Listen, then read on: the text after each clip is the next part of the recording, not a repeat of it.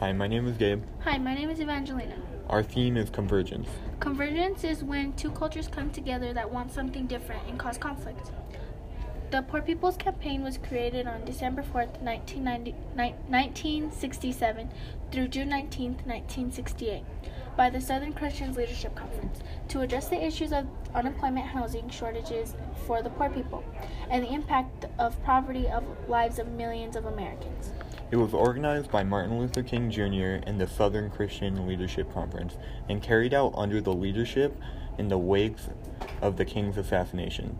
The campaign demanded economic and human rights for poor Americans of diverse backgrounds. Today I'm going to be talking about the boxer, the poet, and the political activist, Corky Gonzalez. Corky Gonzalez was born at Denver General Hospital on June 18, 1928. On 1944, Corky Gonzalez graduates from Manual High School in Denver, and he will become a highly successful amateur boxer then turning professional in 1947.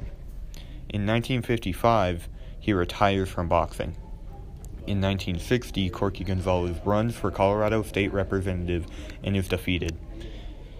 He organizes the Viva Kennedy campaign to get JFK elected as president.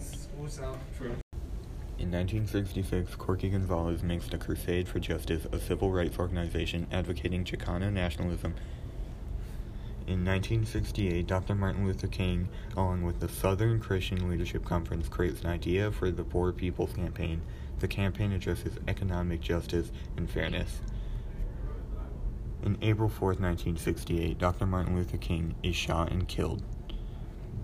In May 14, 1968, the Poor People's Campaign and demonstration takes place, getting led by Corky Gonzalez.